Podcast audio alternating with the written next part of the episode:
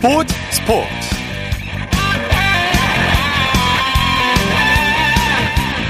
여러분 안녕하십니까? 아나운서 이창진입니다. 아직 본격적인 트레이드 시기는 아니지만 미 프로야구 메이저리그 트레이드 시장이 슬슬 불타오르고 있습니다.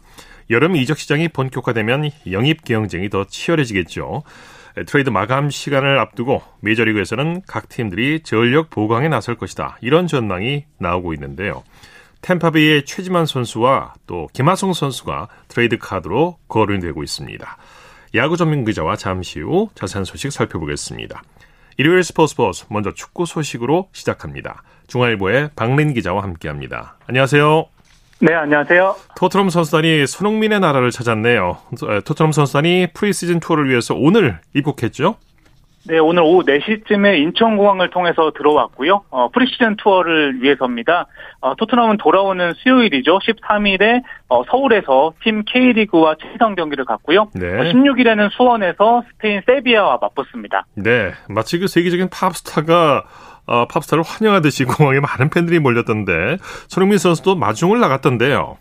네, 맞습니다. 뭐, 토트넘 선수단이 입국하지 3시간 전부터 정말 뭐 많은 팬들이 모였는데요. 거의 수백 명에 이르렀고요. 네. 어, 선수단에게 또 환호를 보내자 토트넘 선수들도 어, 작은 태극기를 흔들면서 화답을 했습니다. 어, 페리시치와 에메르송 선수는 직접 사인도 해줬고요.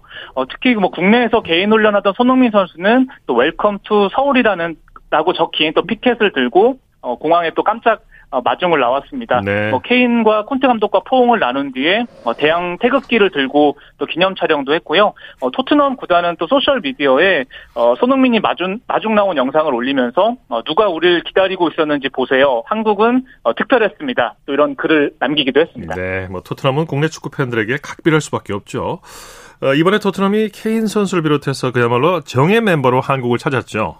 네, 맞습니다. 뭐 손흥민 단짝인 케인을 비롯해서 28명 정예 멤버로 어, 방한을 했습니다. 어, 공격수 뭐 클루셉스키, 미드필더 호이비에르, 벤탄쿠르 그리고 어, 수비수 다이어, 골키퍼 요리스 같은 주축들이 어, 대거 포함이 됐고요. 예. 어, 여기에 올여름에 또 인터밀란에서 영입한 또 윙어 페리시치, 또 에버튼에서 이적한 어, 공격수 히살리숑 선수도 왔습니다. 네. 어, 좀 전에 해리케인 선수 인스타그램을 봤더니 그 손흥민과 공항에서 인사하는 사진을 올리면서 어, 서울에서 믿기 힘든 환대를 받았다. 또 이런 글을 남기면서 또 감사함을 또 표시를 했습니다. 네, 함께 오지 못한 토트넘 선수들도 있죠.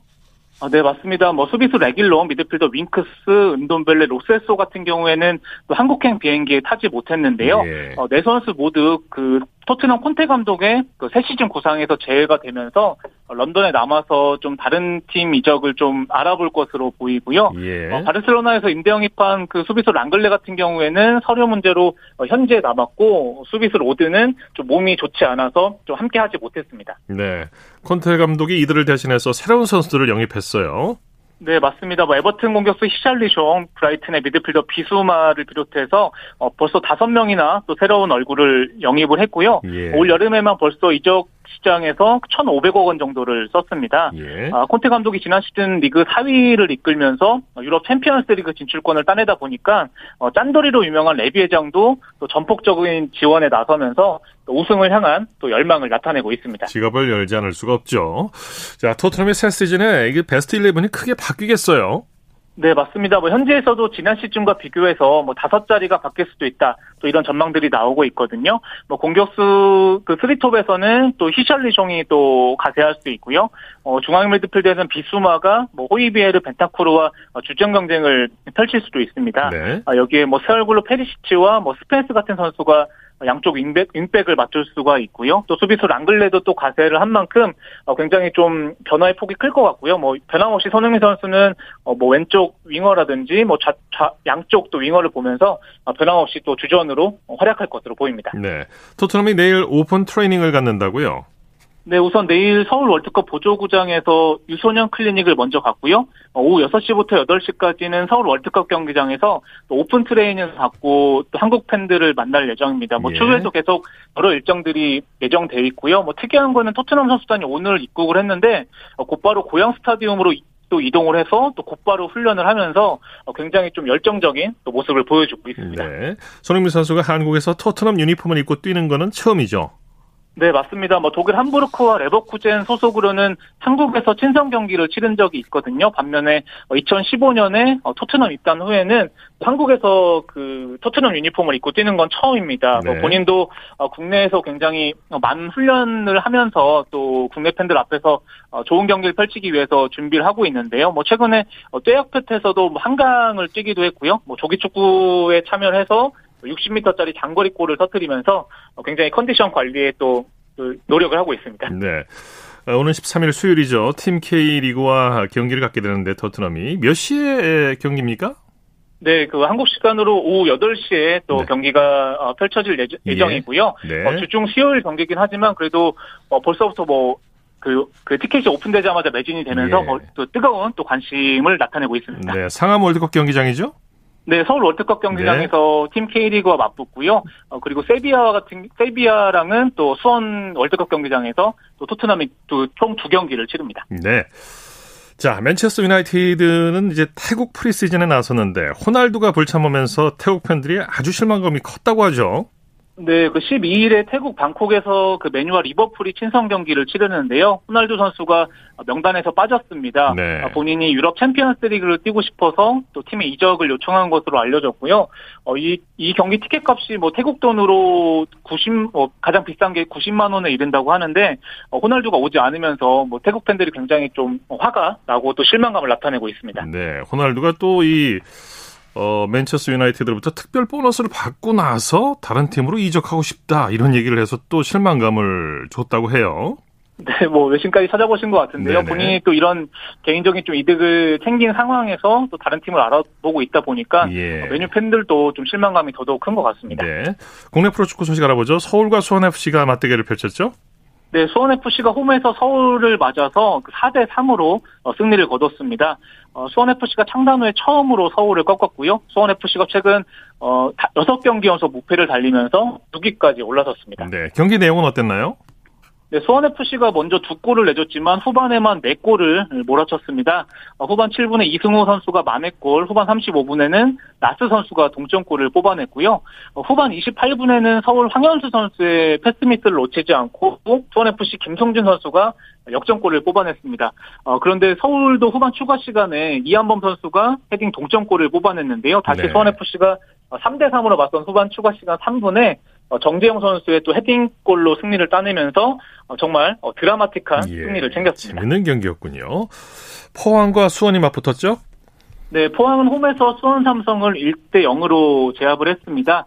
포항이 3연승을 달리면서 2위 전북을 승점 3점 차로 추격을 했고요. 반면에 수원 삼성은 최근 8경기 연속 무승에 그치면서 11위에 올랐습니다. 네, 경기 내용 전해 주시죠. 네, 포항이 전반 2분에 임상혁 선수의 슛이 크로스바를 맞고 나왔거든요. 어, 그래도 전반 19분에 선제골을 뽑아냈습니다. 어, 왼쪽 측면에서 프리킥 찬스에서 어, 신진호 선수가 또 문전을 향해서 강하게 올린 그 크로스가 그대로 어, 골문에 빨려 들어갔고요. 어, 이어서 포항은 추가골을 노렸지만 그래도 1대0 리드를 지키면서 어, 값진 또 승점 3점을 챙겼습니다. 네. K리그2 경기 결과도 전해주시죠. 네, 충남 아산이 오후 7시 반부터 그 전남을 상대로 경기를 또 치렀거든요.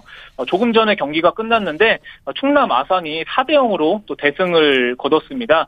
어, 아산이 굉장히 오늘 그 파상 공세를 펼쳤는데요. 어, 먼저 유광현 선수가 그 두 골을 먼저 몰아쳤고요. 이어서 후반전에 김강국 선수가 추가골을 뽑아냈고 여기에 장순혁 선수의 자책골까지 묶어, 묶어서 어, 충남 아산이 그 4골차 대승을 챙겼습니다. 네, 소식 감사합니다. 네, 감사합니다. 축구 소식 중앙일보의 박린 기자와 살펴봤습니다.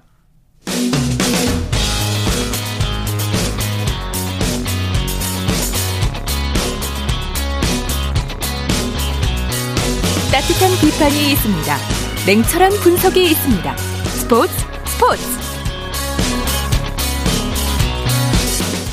일요일 스포츠 스포츠 생방송으로 함께하고 있습니다. 9시 30분 이제 막 지나고 있습니다. 이어서 프로야구 소식입니다. 스포티비 뉴스의 김태우 기자와 함께합니다. 안녕하세요. 네, 안녕하세요. 먼저 고척으로 가보죠. 키움이 NC와의 주말 3연전을 싹쓸이했네요. 네, 2위 키움이 정말 무서운 기세로 선두 SSG 추격을 계속하고 있습니다. 오늘도 치열한 투수전 끝에 NC를 2대 0으로 이기고 주말 3연전을 모두 싹쓸이했는데요. 키움은 오늘 대구에서 이긴 SSG와 승차를 두 경기 반으로 유지하면서 다음 주 중 전반기 마지막 원정이죠. 인천 원정에 나섭니다. 반면 타선이 진북한 NC는 충격적인 4연패에 빠졌습니다. 예. 어, 특히 오늘은 명품 투수전이 관심을 끌었어요. 맞습니다. 현재 각 팀의 국내 에이스이자 KBO 리그의 미래 에이스로 손꼽히는 키움 안우진 선수와 NC 구창모 선수가 개인 경력에서 처음으로 맞대결을 펼쳐서 일찌감치 큰 관심을 모았는데요. 네. 두 선수 모두 시작부터 정말 길을 모두 끌었으면서 팽팽한 투수전을 펼쳤습니다. 안우진 선수는 강력한 패스트볼, 구창모 선수는 날카로운 슬라이더를 구사하면서 5회까지 영예 행진을 펼쳤는데요. 다만 구창모 선수가 6회 1실점 했고요. 안우진 선수는 9회 1사까지 NC 타선을 완벽하게 막아내면서 안우진 선수의 승리로 끝났습니다. 네. 안우진 선수는 오늘 개인 최다인 8과 3분의 1이닝을 소화하면서 11탈삼진 무실점으로 예. 자신의 시즌 10번째 승리를 거뒀습니다. 네, 또 10승 고지에 올랐어요. 자, 롯데는 KT를 꺾고 3연패 탈출에 성공했네요. 수원에서는 롯데가 KT의 9대 1로 이기고 KT의 연승 행진에 마침표를 찍어줬습니다. 롯데는 3연패에서 탈출했고요. 네. KT는 7연승 행진이 마감되면서 조금 아쉬운 느낌과 함께 일주일을 마무리했습니다. 네. 박세웅과 고승민 선수가 팀 승리를 이끌었죠? 롯데 선발로 나선 박세웅 선수가 최근 승리 가뭄이었는데 오늘 좋은 투구 내용으로 드디어 승리를 거뒀습니다. 오늘 6이닝 동안 단 2피안타 무실점 우투로 최근 기세가 등등했던 KT 사선, 타선을 막아선 끝에 시즌 여섯 번째 승리를 거뒀고요. 네. 오늘 롯데는 장단 15안타를 치면서 박세웅 선수를 화끈하게 지원했는데요. 특히 고승민 선수의 장타쇼가 돋보였습니다. 오늘 4회와 6회 연타석 홈런을 터뜨리는 등 2타, 2안타 4타점으로 맹활약했고 황성빈 선수가 4안타, 전준우 선수도 2타점을 보탰습니다. 네. 잠실로 가보죠. LG의 상승세가 대단하네요. 잠실 라이벌 두산전을 싹쓸이했어요. 잠실 라이벌전이 벌어진 잠실에서는 LG가 두산에 9대 0 완승을 거두고 주말 3연전을 모두 쓸어 담았습니다. 잠실 라이벌전에서 3연전 기준 시리즈를 LG가 모두 잡은 건 5년 만의 일이고요. 그렇군요. LG는 3연승에 힘입어서 7연승을 내달렸습니다. 예. 반면 두산은 좀처럼 반등의 동력을 찾지 못하고 있습니다. 네, LG는 투타 조화도 완벽했고 타선에서 두산을 압도했어요. 맞습니다. 올해 리그 최강으로 거듭난 타선이 시작부터 두산 선발 이영하 선수를 두들기면서 승기를 가져왔는데요. 오늘 최은성 선수가 그 중심에 있었습니다.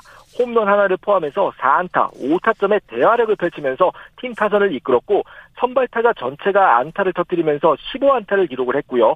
여기에 마운드에서는 선발 케이시 켈리 선수가 6이닝 5피안타 무실점으로 호투하면서 보조를 마쳤습니다. 네, LG 류지현 감독 선수들에게 칭찬을 아끼지 않았다고 하죠.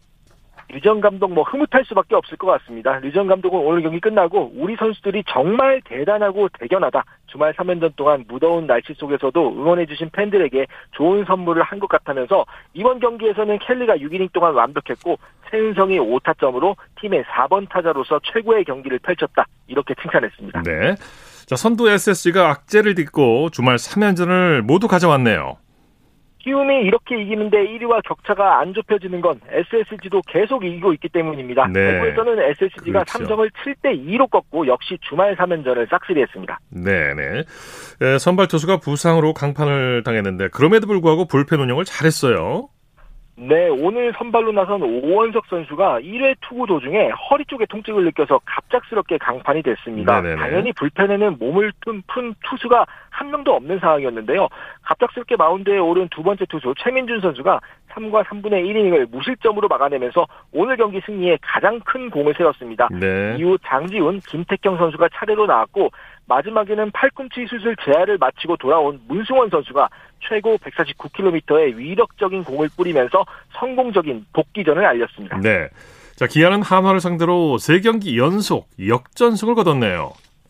광주에서는 기아가 한화에 6대 3으로 역전승하고 역시 주말 3연전을 모두 다 잡았습니다. 네. 올해 한화와 9번 만났는데요. 단 한 번도 패하지 않고 9승을 쓸어 담는 천적의 모습을 보여주고 있습니다. 예. 이번 주말 3연전에서도 3경기 모두 고전하기는 했지만 다 역전승을 거두면서 기아도 분위기 반전의 계기를 만드는 모습입니다. 네. 경기 내용 정리해 주실까요? 한화가 3회 1점, 4회 2점을 뽑으면서 3대 0으로 앞서갔습니다. 여기에 한화도 선발 라미레드 선수가 잘 던지고 있어서 한화가 오늘은 승리하나 이렇게 좀 기분이 들었는데요. 그런데 기아가 두 번의 기회를 놓치지 않고 결국 경기를 뒤집었습니다. 7회 1사 1, 2루에서 류지혁 선수의 2타점 적시 3루타에 이어서 2사 후 대타로 나선 최영우 선수의 적시타로 동점을 만들었고요. 3대 3으로 맞선 8회에는 1사 1삼루에서 나성범 선수의 내야 안타 적시타로 경기를 뒤집더니 류지혁 선수의 밀어내기 몸을 맞는 공 그리고 권혁경 선수의 내야 안타 적시타로 두 점을 더 추가하면서 역전승을 거둘 수 있었습니다. 네, SSG가 여전히 선두를 지키고 있고 아, 팀 순위 한번 정리해 볼까요?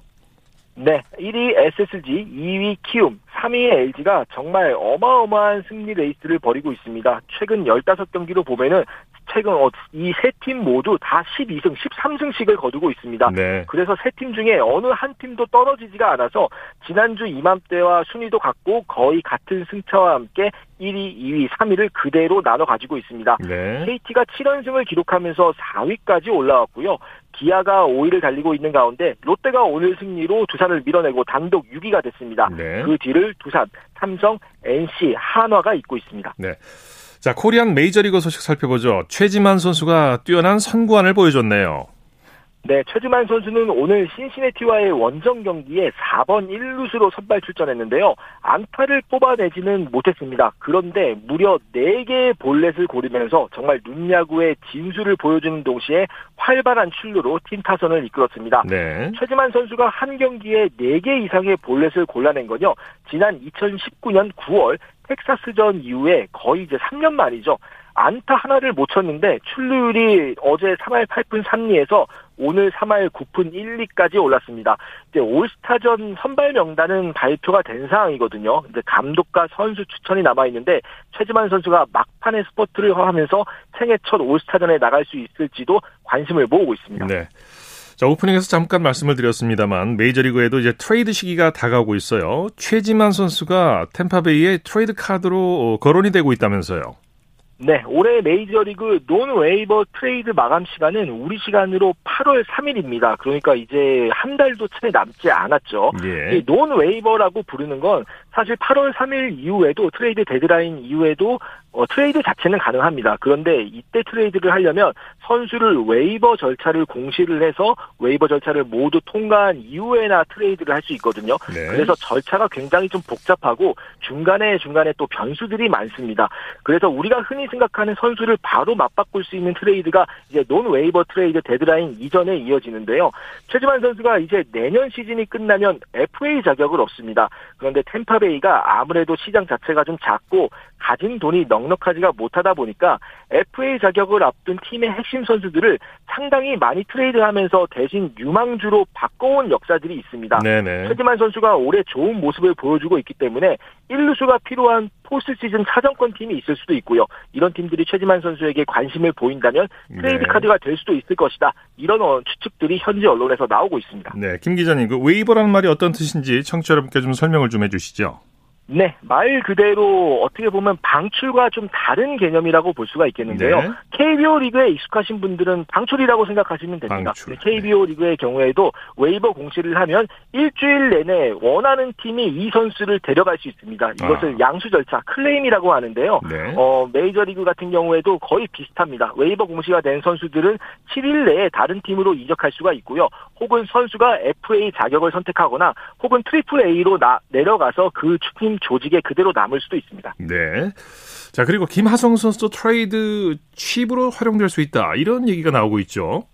맞습니다. 샌디에이고의 외야 공격력이 떨어진다는 측면에서 착안된 트레이드 시나리오인데요. 샌디에이고가 현재 외야수들이 공격력이 너무 떨어져서 현재 시장에 나와 있는 공격력이 좋은 외야 FA 선수들과 좀 연계가 되어 있습니다. 이렇게 외야수를 데려오는 과정에서 김하성 선수를 보낼 수도 있다 이런 추측이 나오는데요. 예. 페르난도 타티스 주니어 선수가 곧 복귀를 앞두고 있죠. 이렇게 되면 타티스 주니어 선수를 유격수로 보내고 김하성 선수를 다른 외야수와 바꿔오는 그런 시나리오입니다. 다만 현재 유명 칼럼니스트인 켄 로젠탈은 김하성 선수의 수비력이 굉장히 좋고 타티스 주니어가 또 부상으로 빠지는 등 없을 때를 대비한 보험으로 김하성이 반드시 필요하다. 네. 그래서 올해 당장 트레이드하지는 않을 것이다. 이런 예상 시나리오를 내놓기도 했습니다. 네, 네. 자, 소식 고맙습니다. 네, 감사합니다. 프로야구 소식 스포티비뉴스의 김태우 기자와 함께했고요. 이어서 한 주간 이슈가 됐던 스포츠계 소식을 집중 분석해보는 최동호의 스포츠 칼럼 시간입니다. 자, 2022 아시아 럭비 챔피언십에서 한국 남자 럭비 대표팀이 준우승을 차지했습니다. 아, 비록 우승을 하지 못했지만 끝까지 포기하지 않고 잘 싸웠는데요. 스포츠맨과 최동호 씨와 함께 이 소식 자세히 살펴보겠습니다. 안녕하세요. 예, 안녕하세요. 이 시간을 통해서 럭비 국가대표팀의 아시아 정상 도전 소식을 전해드리기도 했는데요. 오늘 열리는 예. 아시아 럭비 챔피언십 결승전에서 어, 대표팀이 홍콩에 아쉽게 패했어요. 어, 정말 아쉬웠죠. 이 대표팀이 20년 만에 아시아 정상 복귀에 도전했거든요. 아, 홍콩의 21대 23으로 역전패를 당했습니다. 네. 예, 한국 럭비가 100여 년의 역사를 갖고 있는데 이 7인제 럭비는 아, 지난해 도쿄올림픽에서 이 올림픽 출전이란 꿈을 이뤄냈고요. 15인제 아, 럭비는 아직 월드컵 무대를 밟아보지 못했습니다. 그래서 네. 15인제 럭비 대표팀이 월드컵 진출이란 꿈에 도전하고 있는데 오늘 홍콩에 패하면서 월드컵 최종 예선 플레이오프 진출이 좌절됐죠. 예, 예. 마지막 1분 30초를 버티질 못했는데 경기 종료 직전에 석점을 내주고 역전패를 당했죠. 아, 예. 그래서 이제 좀 아쉽다는 말씀을 드린 건데요. 이 전반전에 이 홍콩이 거칠게 밀어붙여서 우리 선수들이 좀 당황했습니다. 그래서 이 전반전은 0대 10으로 뒤졌고요. 자, 후반에 대표팀의 반격이 시작이 됐는데 이 최승덕 선수의 첫 트라이로 5점, 이어진 이 보너스 컨버전 킥으로 2점을 추가했고요. 어, 이 착실하게 점수를 추가하면서 후반 24분에 15대 15 동점을 만들어냈습니다. 네. 어, 이 워낙 오늘 더운 날씨였잖아요. 예. 그래서 자, 이 후반에 홍콩 선수들의 체력이 급격히 떨어졌는데 우리 선수들이 몸을 던지면서 이 홍콩 선수들을 더욱 압박했고요. 대등한 경기가 펼쳐졌습니다. 네. 예, 18대 15로 우리가 앞서다가 이 18대 20으로 역전을 당했고요. 다시 종료 1분 30초를 남겨놓고 21대 20으로 우리가 재역전했습니다. 네. 우승을 눈앞에 둔 순간인데 이 경기 종료 직전에 파울로 이 페널티킥을 허용해서 3점을 내주면서 21대 23 아. 2점 차로 패했습니다. 네. 아무튼 오늘 같은 더운 날 이 럭비 경기 정말 힘들었을 그렇죠, 텐데. 오늘 무지 더웠죠. 네, 선수들의 정신력 정말 대단합니다. 체력도 그렇고요. 이 홍콩의 아시아 럭비 강국인데요. 다 이유가 있죠. 이 홍콩 대표팀 대부분이 영국에서 귀화한 선수들이라고 하죠. 어, 예, 그렇습니다. 예, 홍콩 대표팀은 대부분이 다, 예, 영국에서 귀화한 선수들이거든요. 근데 영국은 럭비 종주국이기도 하고요. 이 럭비가 몸으로 직접 부딪히는 종목이다 보니까, 예, 피지컬의 영향이 굉장히 많습니다. 예. 근데 이 홍콩 선수들은 우리보다 훨씬 이 신체 조건이 좋은 아주 거구들이었거든요. 예. 어, 이 피지컬에서 이 절대적으로 불리한 조건이었는데도 우리 선수들이 이 대등한 경기를 펼치면서 선전했죠. 그렇습니다. 이 한국 럭비가 조금씩 발전해 나가고 있다는 게 오늘 결승전에서도 드러났는데요. 지난 대회만 하더라도 우리로서는 홍콩은 넘기 힘든 큰 벽처럼 느꼈었었죠. 아, 예, 맞습니다. 예, 홍콩과의 마지막 대결이 3년 전에 있었습니다. 2019년이었거든요. 자, 이때 우리가 홍콩에 10대 47, 3대 64로 패했습니다. 예. 아주 기록적인 스코어죠. 뭐 3년 전에 37점 차, 61점 차로 패했는데 자 오늘은 대등한 경기를 펼치면서 2점 차 패배로 좁혀졌으니까 아, 그동안에 한국 럭비가 많이 성장했다라고 볼 수 있겠고요.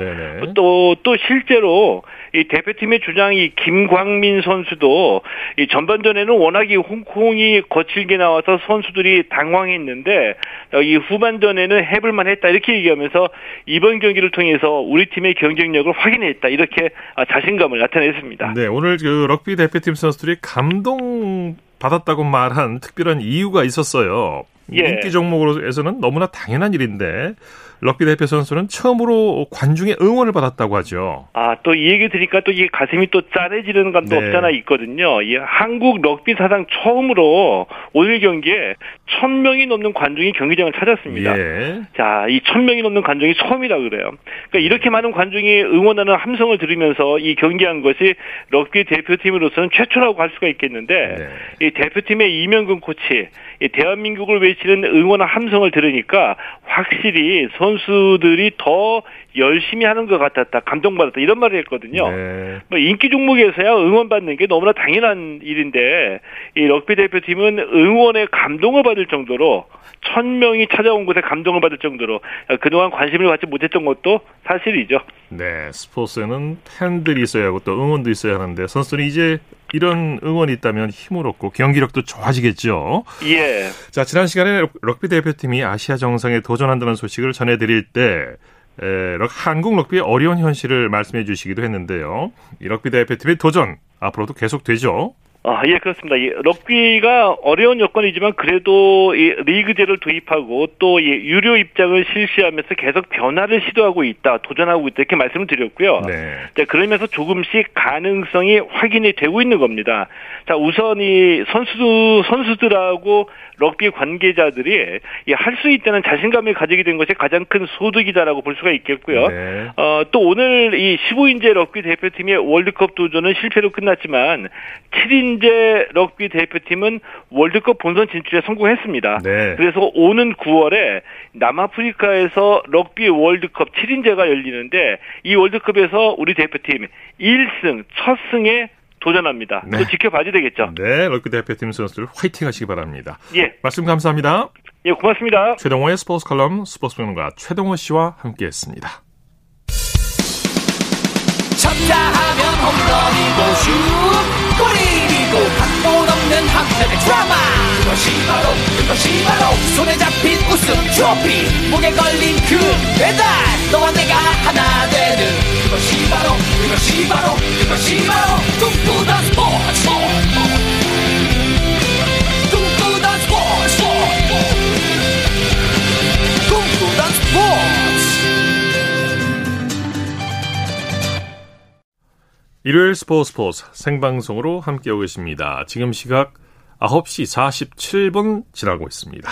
이어서 다양한 종목의 스포츠 소식을 전해드리는 스포츠 와이드 시간입니다. 이혜리 리포터와 함께합니다. 어서 오십시오. 네, 안녕하세요. 자, 여자 배드민턴의 안세영 선수 말레이시아 마스터스 여자 단식 결승에서 중국의 천위페이를 여덟 번째 도전 끝에 꺾고 우승을 차지했어요. 네, 7전 8기 정신이 통했습니다. 예. 우리나라 시간으로 오늘 한국 여자 배드민턴 간판 안세영 선수가 이 중국의 천위페이를 꺾고 우승을 차지했습니다.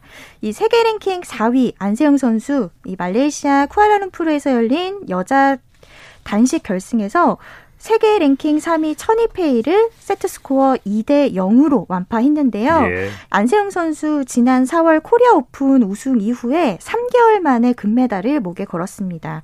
그동안 안세영 선수는 앞서 7번이나 천위페이를 만나서 경기를 진행을 했었는데 단 한 번도 이기지 못했었거든요. 예. 그런데 여덟 번째 도전 끝에 이 첫 승의 한을 풀었습니다.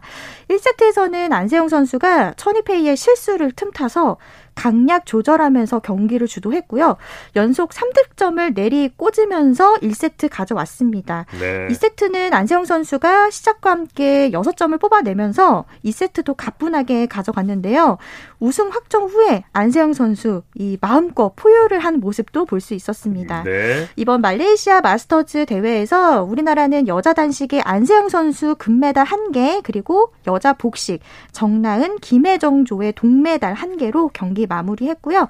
이 선수단은 내일 인천공항을 통해서 귀국합니다. 네, 안세영 선수 축하드리고요. 그리고 네. 여자 테니스에서도 아주 반가운 소식이 있었어요. 네. 장수정 선수가 한국 선수 여자 한국 선수 40년 만에 여자 프로 테니스 대회에서 우승을 차지했죠. 네, 이 장수정 선수가 생애 처음으로 이제 여자 프로 테니스 대회에서 이 새 역사를 또 써냈습니다. 네. 장수정 선수는 여자 프로 테니스 단식 세계 랭킹 155인데요. 우리나라 시간으로 오늘 스웨덴 바스타드에서 열린 여자 프로 테니스 노디아 오픈 단식 결승에서 장수정 선수가 스페인의 레베카 마사로바를 2대 1로 꺾고 정상에 올랐습니다. 네. 어, 이번에 장수정 선수 가 우승한 여자 프로테니스 이 노디아 오픈 대회는 투어보다는 한 등급 아래고요. 네네. 세계 랭킹 100위권 이내 선수들이 다수 참가하는 그런 수준급 대회입니다. 이 남자 프로 테니스와 비교를 하면 투어 바로 아래 등급인 챌린저에 해당이 되는데요. 우리나라는 여자 프로 테니스 투어에서 1982년 이덕희 선수가 여자 프로 테니스 투어 포트 마이어스 오픈에서 우승한 이후에 이번에 장수정 선수가 40년 만에 여자 프로 테니스 투어 대회 여자 단식에서 우승을 차지했습니다. 예. 자, 이번엔 축구 이강인 선수 이야기 준비하셨다고요? 네, 스페인 프로축구 마요르카의 이강인 선수가 지난 7일 목요일에 KBS 취재진과 만나서 그동안 못했던 이야기 풀어놨습니다. 우리나라는 2022 아시아 축구 연맹 23세 이하 아시안컵 8강에서 탈락을 했는데요. 이 인터뷰에서 이강인 선수 23세 이하 아시안컵 우승에는 실패했지만 내년에 열리는 항저우 아시안 게임에선 뭔가를 보여주고 싶다 이렇게 말했습니다. 예. 지난 7일 목요일 KBS 9시 뉴스입니다. 시즌을 마치자마자 곧바로 우즈베크로 이동해 대표팀에 합류했지만 결과는 목표였던 우승이 아닌 충격의 아시안컵 8강전 패배였습니다. 입버릇처럼 목표는 우승을 말하던 이강인이었기에 아쉬움은 여전히 진하게 남습니다. 아쉽게 그렇게 좋은 성적을 내지 못해서 표현은 잘 안 했지만 화도 나고 휴식기에도 꾸준하게 몸 관리를 하고 있는 이강인은 내년 항저우 아시안 게임에선 제대로 해내고 싶은 목표가 생겼습니다. 이 한국 선수들이 한 팀이 돼서 정말 좋은 모습을 보여주는 걸 꼭 보여드리고 싶어요. 3년 전 20세 이하 월드컵에서 골든볼을 수상할 때만 해도 이강인은 차세대의 에이스로 주목받았습니다. 그러나 이후 3년 동안 성장세가 더뎠고 그 사이 조영욱과 엄원상 등 당시 대표팀 동료들은 벤투에 꾸준히 발탁되며 잠재력을 뽐내고 있습니다. 되게 잘 하고 있더라고요. 원상이 형도 그렇고 영욱이 형 뭐골 넣었더라고요. 원상이 형은. 형들보다 기회를 많이 받진 못하고 있지만 카타르 월드컵이란 꿈을 여전히 가슴에 품고 지냅니다. 저뿐만이 아니라 모든 선수들은 다 월드컵이란 무대를 꼭 뛰어보고 싶고 가고 싶어 하죠.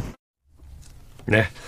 자, 세계 육상 선수권 대회 출전하는 선수 명단이 최종 확정이 됐죠. 네. 우리나라에서는 우상혁 선수를 포함해서 3명의 선수가 출전하죠. 네, 세계 육상 선수권 대회는 우리나라 시간으로 오는 15일 금요일부터 미국 오리건주 유진에서 열리는데요. 이 대회에 우상혁 선수와 남자 20km 경보의 최병광 선수 그리고 마라톤의 오주한 선수가 출전합니다. 이 최병광 선수는 경보에서 세계 육상 선수권 5회 연속 출전권을 따냈는데 있는데요. 지난 6일 수요일 KBS 9시 뉴스입니다. 뜨거운 태양 아래 최병광이 호숫가를 따라 걷고 또 걷습니다. 유진 세계선수권이 코앞으로 다가오면서 하루 5시간씩 30km를 걷는 맞춤형 훈련이 이어집니다.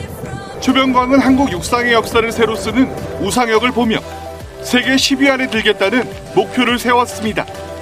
우상혁 선수의 경기를 보면서 많은 동기부여를 받았고 좋은 자극을 받았기 때문에 순위는 탑10 목표입니다. 전 세계 탑10 멋있지 않아요? 5회 연속 세계 선수권에 나서게 된 만큼 이제 5회 연속 올림픽의 꿈까지 꿉니다. 리우를 시작으로 출전한 올림픽을 하나씩 허리에 새기는 중입니다. 보이는 데는 사실 파리 다음 LA까지이긴 한데 LA 다음은 제가 42살이거든요. 42살? 한번 해볼까요? 세계 육상 선수권 유일한 한국인 메달리스트이자 소속팀 코치 김현섭도 최병광의 잠재력을 믿고 있습니다. 빨리 내 기록을 깨서 좀 더 많은 사람들한테 좀 정보를 좀 많이 알리고 좀 이렇게 했으면 좋겠는데 그게 바로 지금은 넣은 것 같아. 이번에 한번 도전해 보겠습니다. 저는 항상 도전하는 선수잖아요. 아 그럼 네, 믿지. 도전할게요. 네, 스포츠와이드 이혜리 리포터와 함께했습니다. 수고했습니다. 네, 고맙습니다.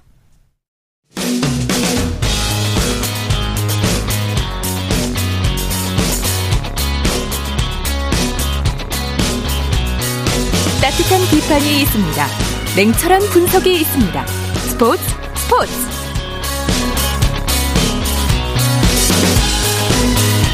이어서 골프 소식 살펴보겠습니다. 스포츠 조선의 김진회 기자와 함께합니다. 안녕하세요. 네, 안녕하세요. 자, KLPG 투어에서 신인왕 출신 송가은 선수가 10개월 만에 통산 2승째를 달성했죠? 네, 송가은 선수는 이날 경기도 파주 서원밸리 컨트리 클럽에서 열린 대보 하우스 D 오픈 최종 3라운드에서 버디만 4개를 잡아내 최종 합계 18언더파 198타로 오지현 선수를 3타 차로 제치고 우승을 차지했습니다. 네. 어, 지난해 KLPGA 투어 신인왕을 차지했던 송가은 선수는 지난해 10월 하나은행 하나금융그룹 챔피언 챔피언십에서 첫 우승을 신고한 뒤 10개월 만에 통산 2승을 차지했습니다. 예. 어, 우승 상금 1억 8천만 원을 받은 송가은 선수는 사흘 동안 1위 자리를 내주지 않는 어, 와이어 투 와이어 우승을 획득했습니다. 예. 어, 대회 최저타 기록도 기록도 새롭게 작성했는데요. 어, 1라운드에서 버디 10 버디만 10개를 잡아내 10언더파로 코스 레코드를 세웠던 송가은 선수는 어, 지난해 신설된 이 대회에서 기록한 박민지 선수의 16언더파를 두 타 경신했습니다. 예, 파이널 라운드에서도 아주 냉정하고 침착한 경기 관리가 눈에 띄었어요. 이 대회에서는 박현경 선수가 32개 대회 연속 컷 통과 기록을 세웠다고요. 네, 박형견 선수는 지난해 6월 롯데 오픈에서 컷오프를 당한 이후 20개 대회에서 연속 컷 통과 기록을 세웠습니다. 어, 그리고 이 대회에서도 컷 통과를 하면서 올해 출전한 12차례 대회에서 한 번도 기권을 하거나 컷 오프를 당한 적이 없어 연속 컷 통과 기록을 32개 대회로 늘렸습니다. 어, 역대 한 시즌 100%컷 통과 기록을 보유하고 있는 이 선수는 최혜진 선수인데요. 2019년 27개 대회에서 참가해 모두 상금을 수령한 바 있습니다. 네. 이번 대회에서는 김효주 선수가 안근영 선수의 캐디로 변신했다고요? 네, 김효주 선수가 안근영 선수의 캐디백을 매준 건 지난 4월 안근영 선수가 KLPJ 챔피언십 3라운드 때 김효주 선수의 캐디를 해준 것에 대한 보답이었다고 합니다. 네. 어, 김효주 선수는 마침 국내에 머물고 있어서 근영 언니한테 캐디를 해주겠다고 먼저 말했다고 설명했습니다.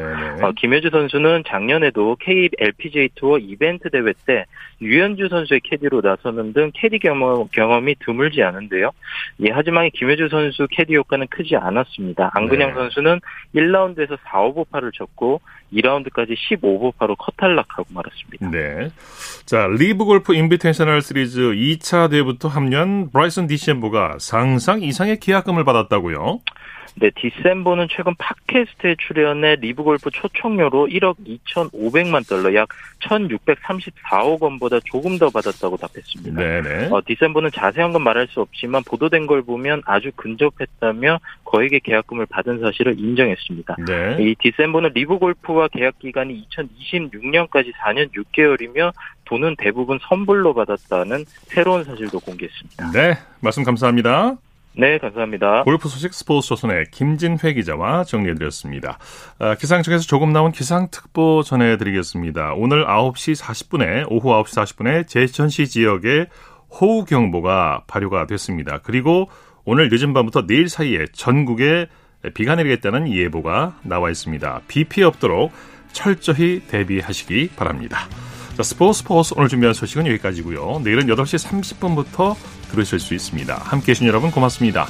지금까지 아나운서 이창진이었습니다. 스포츠 스포츠